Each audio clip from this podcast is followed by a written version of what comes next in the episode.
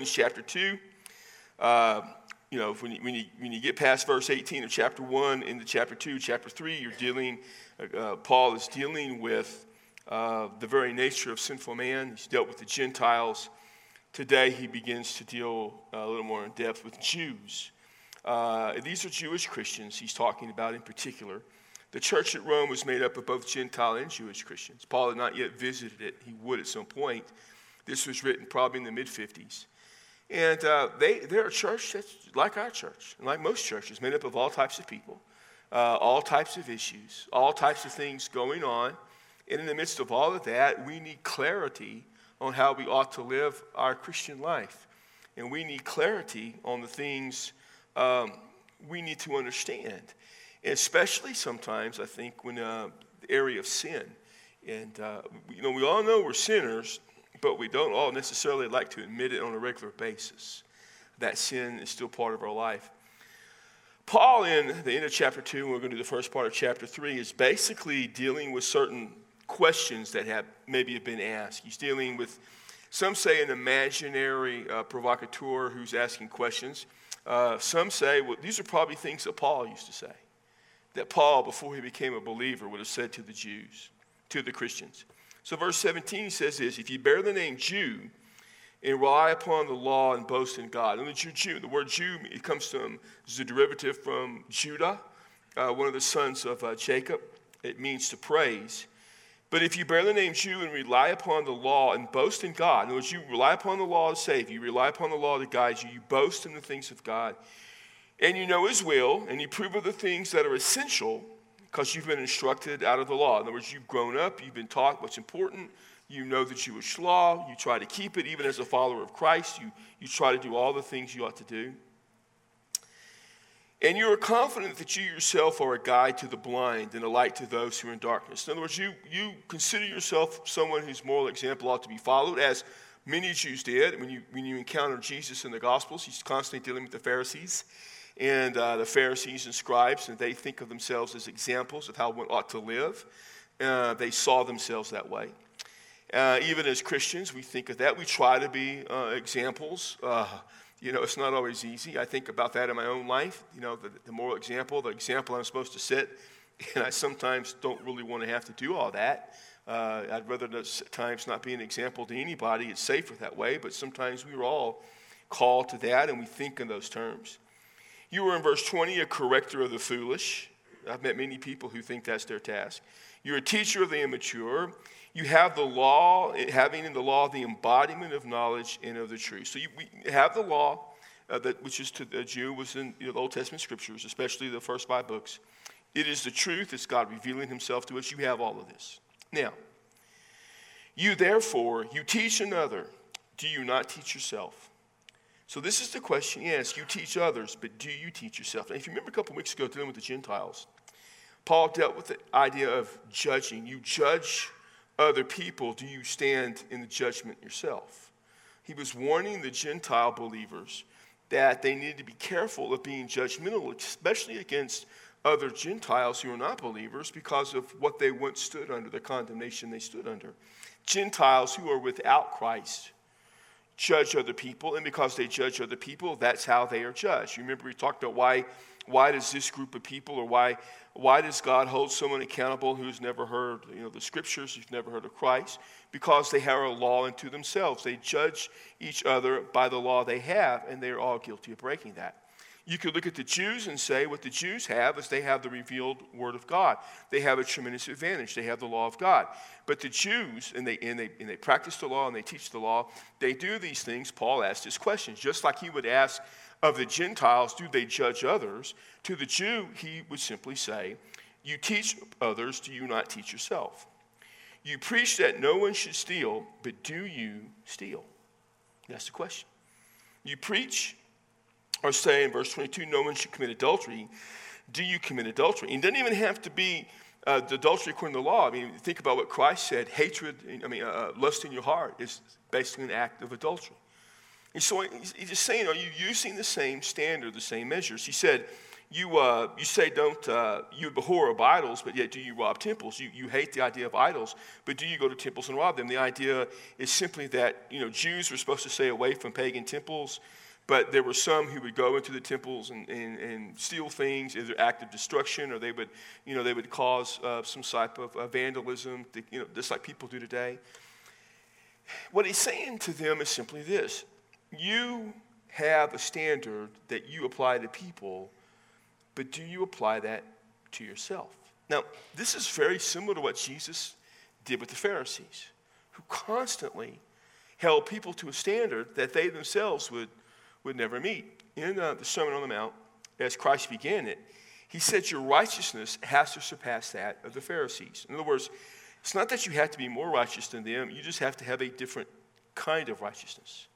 And he goes to describe in chapter 5 certain things the Pharisees would teach, and yet they would not live up to that. You've heard it said, do not commit a murder. I said, don't hate anybody, because the Pharisees were certainly guilty of a hatred and animosity. You've heard, don't commit adultery. I said, don't lust.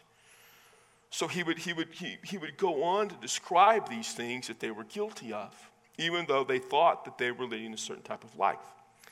And so he says this in verse 23 You boast in the law, though you are breaking the law if you're doing that, do you dishonor God? For the name of the God is blasphemed among the Gentiles because of you, which is what is written. So here's what he's saying to them You have this strict standard that you impose on other people, and you pull that standard out of the Old Testament, we would say, out of Scripture. You pull that standard out of God's word he gave you. And there's, there's some truth, and there's truth to that standard. There's a standard there.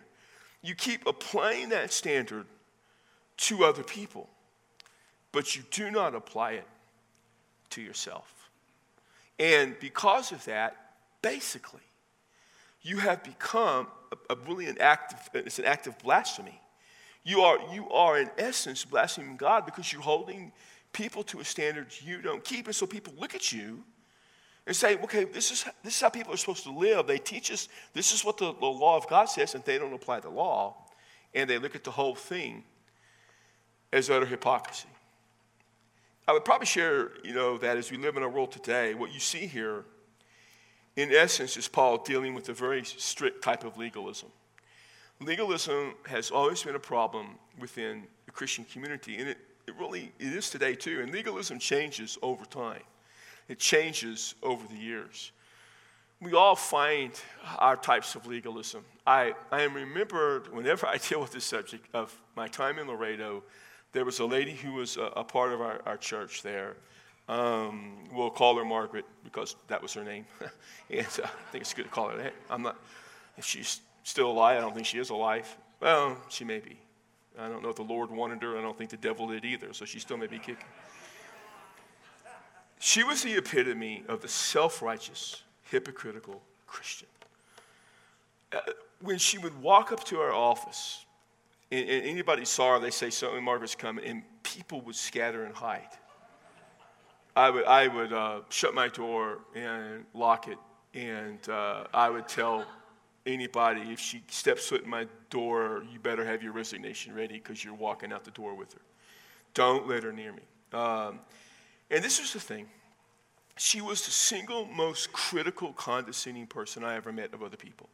She constantly criticized anyone and everyone. And it was just the snarkiest, mean stuff. And, and she would simply, and, and, and I'm not kidding when she would talk about how good she was at doing certain things and how bad they were. And, and, and, and all I could think of was just, my gosh, you're the worst example, or maybe the best example I've ever seen of a legalistic, hypocritical, self righteous Christian.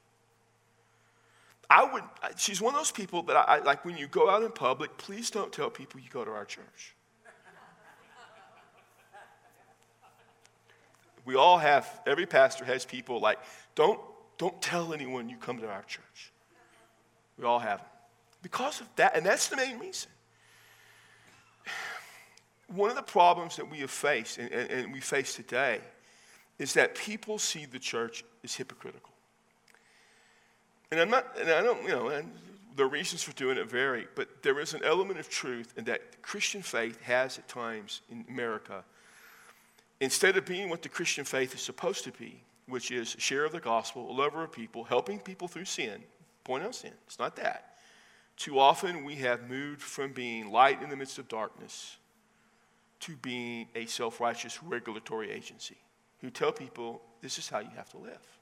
We still do it sometimes. And I, and I get all that. I, I remember when I first started preaching without a pulpit. Some, a couple of guys just got bent out of shape. There were, it's actually a couple of deacons. Uh, and one of them said, Where's he going to put his Bible?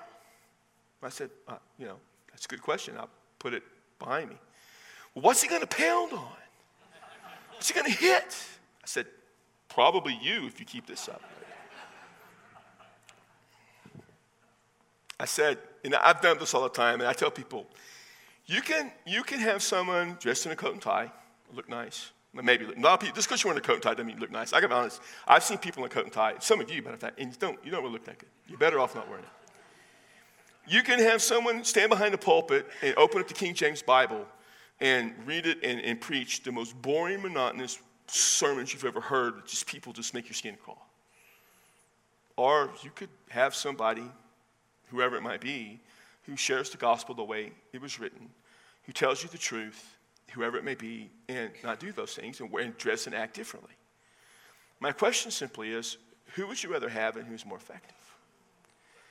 And what I'm saying is sometimes in our life, in all aspects, we become so rigid, we forget what matters. Do you remember one of the fascinating things Jesus did? Is Jesus would never fast, and it drove the Pharisees nuts. And they came to him and said, The Pharisees fast, the disciples of John the Baptist fast, your disciples don't fast. Why? And he simply said, Because when you're at a wedding, the, the bridegroom, I mean, the, the, the groomsmen of the bridegroom, they don't fast, they celebrate. Why should my guys fast when we're celebrating? The point all that was simply this. You guys are so caught up in being legalistic and following the rules that you really don't get the point. I'm in your presence. And one of the dangers we face, and I have to be so careful of this, is to not become legalistic. I, I don't want to go to the other extreme. You know, I try not to. And, and at work, I have a tendency to be a little bit legalistic because I'm like, this is right, this is wrong, this is how you do it, blah, blah, blah, blah, blah, blah, blah. But I've learned over the years, and maybe just getting a little bit older, and I, I was at the I was in the Miranda office today in the music suites. I was talking to Troy and, and James about some budget stuff, and I look. Mike has this full length mirror. Mike, I have no idea what he had in that mirror. And I'm looking at myself. I'm like, where in the world did the years go? My my goodness, uh, that's just my goodness. I look so much older. But with that, I think, comes an understanding of what really matters and what doesn't. And I've learned this as a pastor.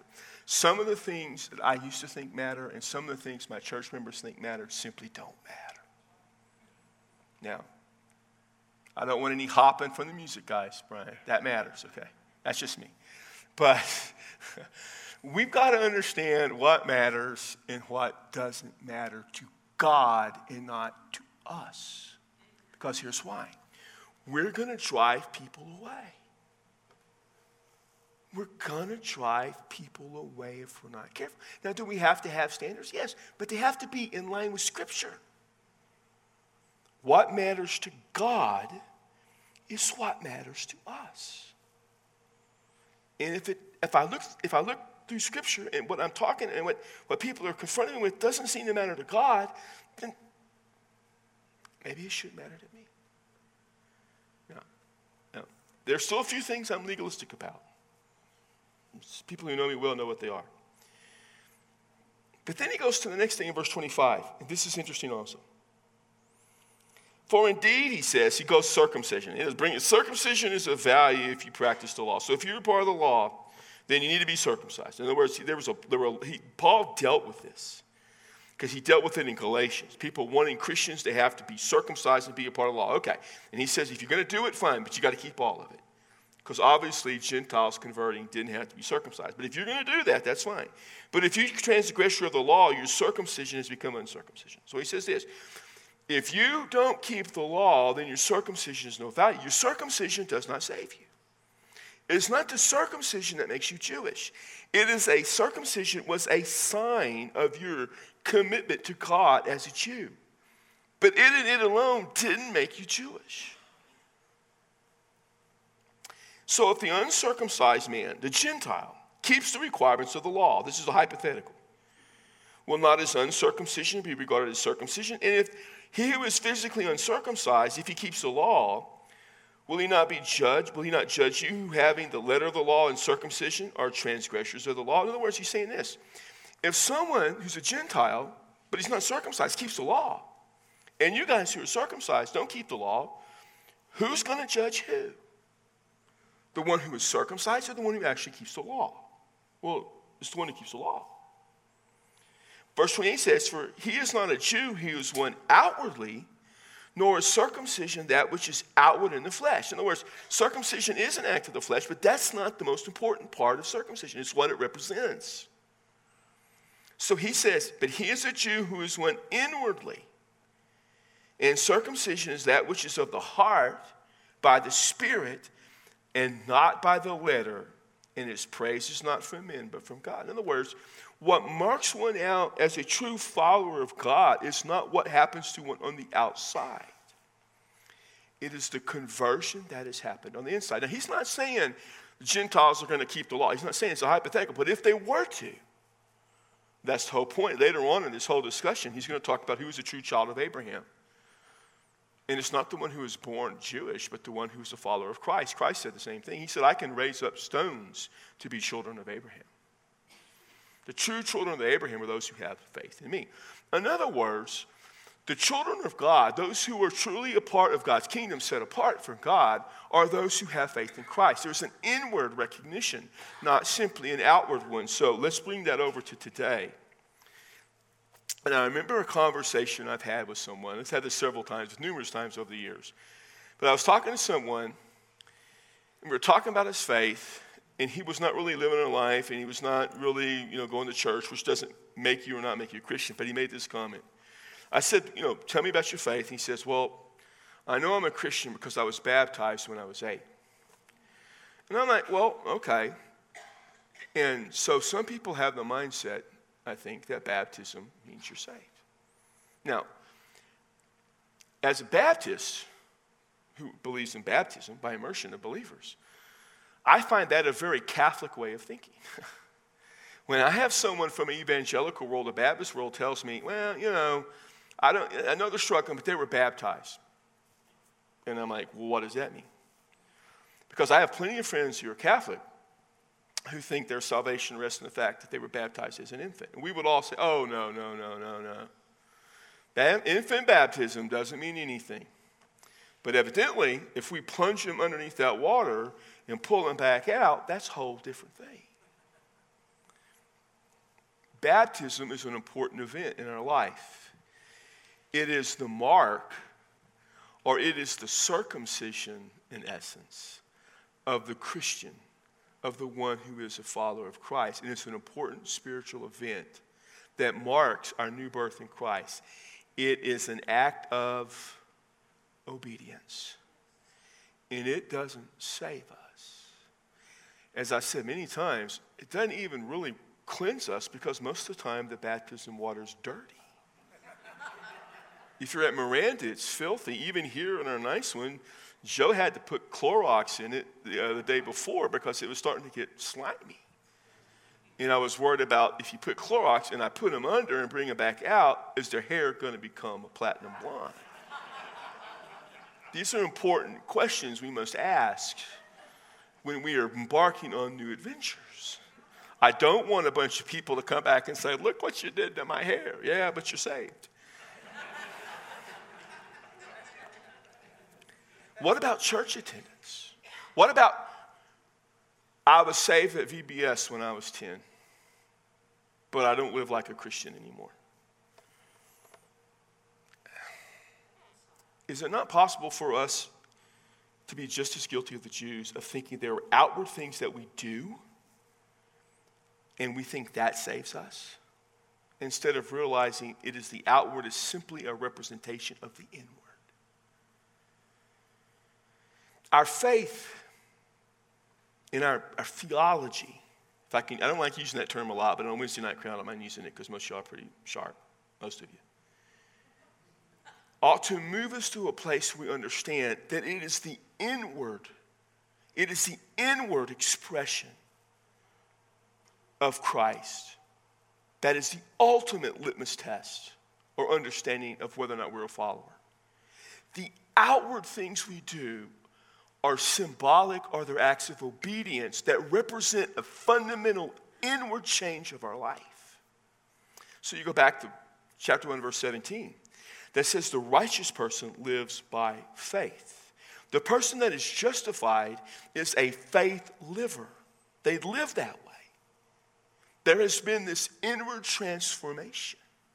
In fact, to be justified simply means that what God sees when He looks at us is He sees someone who has been made right by such transformation, not that they have done, but that Christ has done. If you believe it is the baptism that saves you, the church attendance that saves you, the, the, anything else that saves you, then you have not been justified in the eyes of God because you're relying on things we do.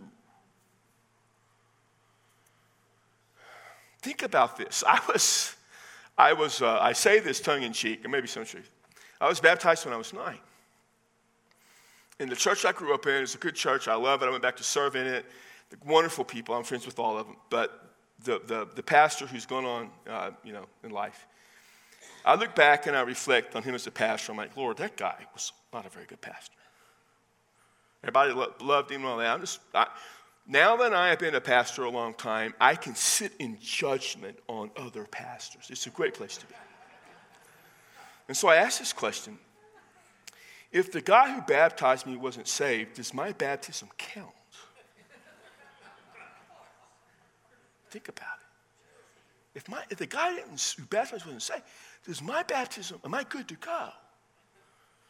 Now, a couple of times, to be honest, I snuck into a baptistry when no one's around with water, and I've just baptized myself to make sure.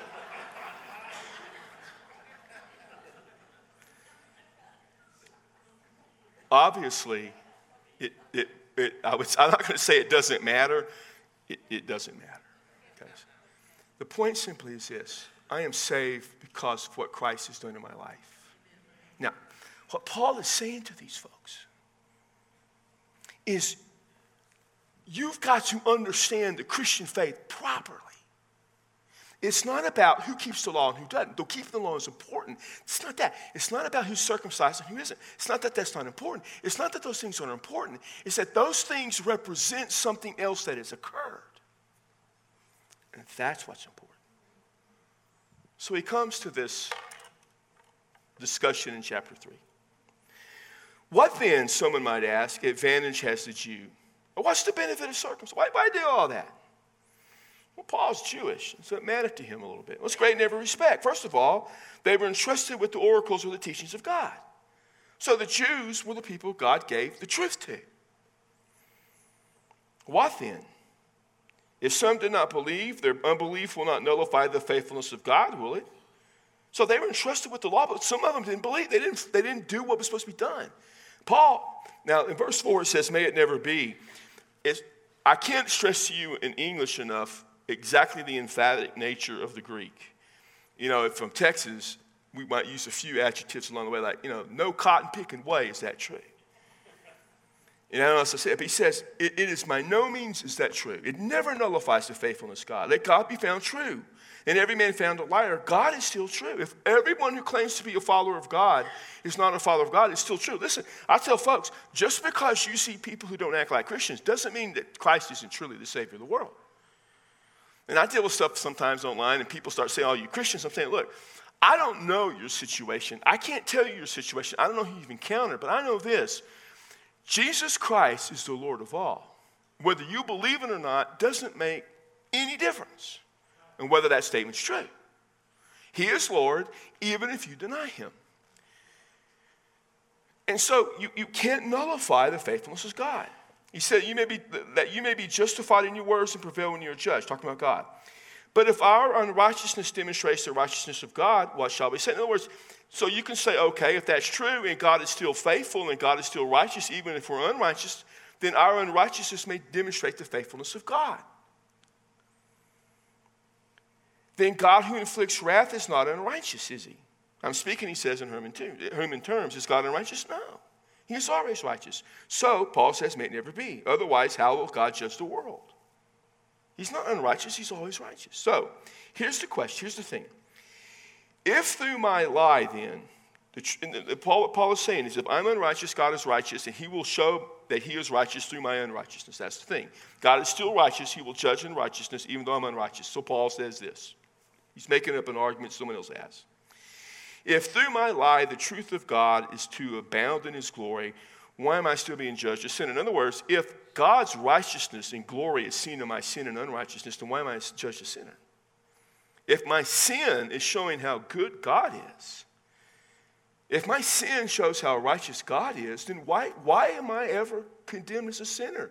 In fact, this is what he says and what not say, as some slanderous reporter claim that we do, let us do evil that good may come. So the, the idea would be the more evil I do, the more righteous God is, therefore my evil is actually good. That is a prevailing thought in the world today. There are people who believe and practice an idea of grace that says the more I sin, the more God's grace is demonstrated. I had a friend, a girl I grew up with, and just a wonderful Christian woman, and you know, married, you know, happily, um, had three great daughters, and known her for a long time, and and uh, about seven, eight years ago, her husband pulled that stunt. He left her because there's someone else, and his comment was, "Well, you know, if it's wrong, still, because I'm covered by grace, God will still be glorified." And one of our friends told me that account before she did. I was just like, oh man, that's evil. It don't work that way. Look what Paul says in chat, verse 8. Here's what he says Their condemnation is just. Now, you think just for a moment. It's been several weeks doing this, talking about sin, Gentiles, Jews. Why are we all you know, held in, in, judgment. To Gentiles, because that which is, they do that which they know is right. I mean, they know what is right and they sin against it. They sin against the Creator. They sin against, you know, what is normal, you know, all that stuff. Jews have the law, they have circumcision, they're, they're held accountable for all that. Some can simply say, well, if God is a God of grace, and it's by grace that we're saved, and in the midst of our sin, in the midst of our failings, God is glorified because God shows himself gracious. Well, maybe we could argue that God is being unjust by punishing those who are in sin against him. When in truth be known that all of us are in sin against God to some degree, and God saves some by his grace through faith, what aren't all of us really showing the glory and majesty of God? Shouldn't we all be considered really, in essence, good then? It's kind of an Alice in Wonderland mindset up is down, down is up. Now, I just love what Paul says. Their condemnation is just. I'll put it to you this way when they're in hell, they'll understand why. You cannot twist the holiness of God. I'm preaching on the holiness of God Sunday. You cannot take and twist the holiness of God to fit your corrupt understanding. You can't take what is holy, who's holy? God, and bring him down to a corrupted, common, profane, twisted viewpoint, which is ours. I say this all the time. The basic sin of man is to be the God of our own lives. We are horrible gods and goddesses, I guess. We're horrible. We are twisted, corrupted, common, profane, empty, deviant, lecherous people to in any way take the holy, glorious God and to bring him down in any way to our level is a justification in and of itself for our condemnation. And by the way, we're all guilty of it until Christ saves us. So we go back to what Paul says the righteous person, the just, lives by faith and gives evidence of a transformed life. And if you don't give evidence of a transformed life, you have not experienced that transformation. If you live a life and there is no evidence of Christian faith, of Christ calling you faith, no matter what you've done, no matter what you say, no matter what's occurred in the past as far as an act, no matter how much your mama prayed for you, none of that will matter to God. Your condemnation is just. God will be shown righteous. Questions or comments that you may have? Be happy to answer. Them. And I'll try to repeat the question. I've had a request that I repeat the question. I'll try to repeat them. Yes, sir. So a person was 10 years old or they were 30 years old, and for whatever reason, they were baptized. And so if they approached you and said, Pastor, layperson, whatever, uh, have I been scripturally baptized? And what would your response to be? So when someone uh, at 30, they were baptized at 10, they were at 30, and they've asked if they've been scripturally baptized, they respond. And we dealt with that the other day. Joe, you dealt with that? What we tell folks is simply this we go back to their baptism. Were you a follower of Christ when you were baptized? Yes. Uh, were you baptized by immersion? Yes. Was the baptism a symbolic or, or was it purely symbolic? The answer is yes. If, if, if, if something happened like they weren't a Christian or they weren't immersed or they believed that the baptism was regenerate, in other words, it saved them or washed away sin, then we would say your baptism wasn't a scriptural baptism. Most of the time, because they're baptized, people we deal with are usually baptized in a Baptist or evangelical church or a Bible church, same thing. They meet that. Now, sometimes we'll get people who were baptized in another denomination, and we will rebaptize them because they did not have what we would call, your term, a scriptural baptism. So, but this, I've had people say, I want to be rebaptized, and I'm like, no, it's a one time thing. I'm not redoing it. If, unless it meets certain criteria, but almost always it doesn't. And for the most part, we work. The better solution is to work through the process of helping them understand what's going on in their life. So, too often, pastors say, Yeah, we'll just rebaptize you. It's the easiest thing to do. We'll make sure you get it right this time. No, what you do is you work through their life and understand why there is conflict, deal with that conflict or the doubts, and get them on the right path instead of, it's like saying, I'm just going to paint over, you know, I got a hole in the wall, we'll just throw some paint over and cover it or something. You know, you deal with the problem, you don't just throw paint over it in that sense. Baptists, sometimes we, we get confused with the issue of calling it or, or tying that into once, once saved being, you know, uh, not saved and falling from grace. Yeah. So, Yeah, I mean, you know, the Lord saves you, you know, and that's, and that's, and that's good enough. And baptism's the outward sign of it. Yeah, yeah. I'm sorry. Uh, I want to ask you, uh, do most uh, Baptists come to salvation as a child? Do most Baptists come to salvation as child? Children, most people, period, come to salvation as child. To this day, 80, sometimes I've seen high 90, but I think it's closer to 80. 80% of people who become a follower of Christ do so before the age of 18 or 19. does that child need such that their salvation? How much understanding do they need? That's a good question. Uh, anybody want to answer that on staff? Brian wants to answer. Oh, Brian will love. If Brian answers it. We'll be here 30 minutes. Um, they need just enough. I, let me do this. At, at, at the thief on the cross, uh, and I think I'm preaching on that sometime next year. The thief on the cross uh, said, You know, remember me when you come into this kingdom. And Jesus said, Today you'll be with me in paradise. And I've said many times, that's the worst faith I have ever seen. He did nothing. It's the, I don't even know if Jesus, I don't even know if he knew Jesus was truly God in the flesh. He just said, This man's done nothing wrong. He knew he was dying. He, was, knew, he knew he was the Messiah. He knew that. He had no idea what that meant. There's no indication he understood. I mean, he was on the cross with him for three hours. It's not like they had a doctrinal discussion. He just saw what Christ did, said, Remember me. Jesus said, Today you'll be with me in paradise. Jesus evidently thought he had enough faith. I have said many times, that's the worst faith I've ever seen. It was just enough. And it's what I would always tell folks is with the child. We take the child where they are developmentally. So if they're, if, you know, a child came and dealt with Joe who was six, and Joe talked to him, and that child knocked it off the charts. We've had other children come at nine or 10, and they just don't seem to grasp it.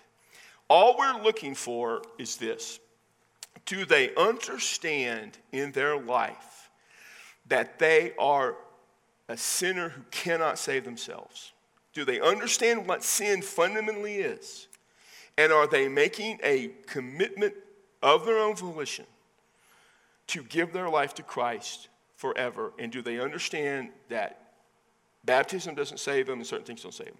So, all we're looking for is the, is the most basic type of faith that Christ requires. And now we're going to have to develop them and grow them and teach them. We know all that. But at the moment that we're considering whether or not they're saved, we want to know do they understand to the best of their cognitive ability that they are committing their life to Christ, moving from a place of sinfulness, though whether a child is truly lost or not is another issue, to a place of faith. That's what we look for. Does that help? Yeah. Yes, that helps. Uh, the Baptists have as doctrine the security of the believer. Yes. And at that young age, do they have that security? Yes. This is the security of the believer, which is a derivative, which is, a, is derived from the concept of, of, the, of uh, the, the perseverance of the saint. We're saved forever, security of the believer. If it's legitimately true, yes. Now, this is always the issue. Sometimes we're guilty of saying those kids are saved and baptizing them and never developing them, and they go off and live a life of a reprobate, of, of, of the prodigal, and we keep waiting for them to come back, and we don't what they do. So there's a lot of issues in that.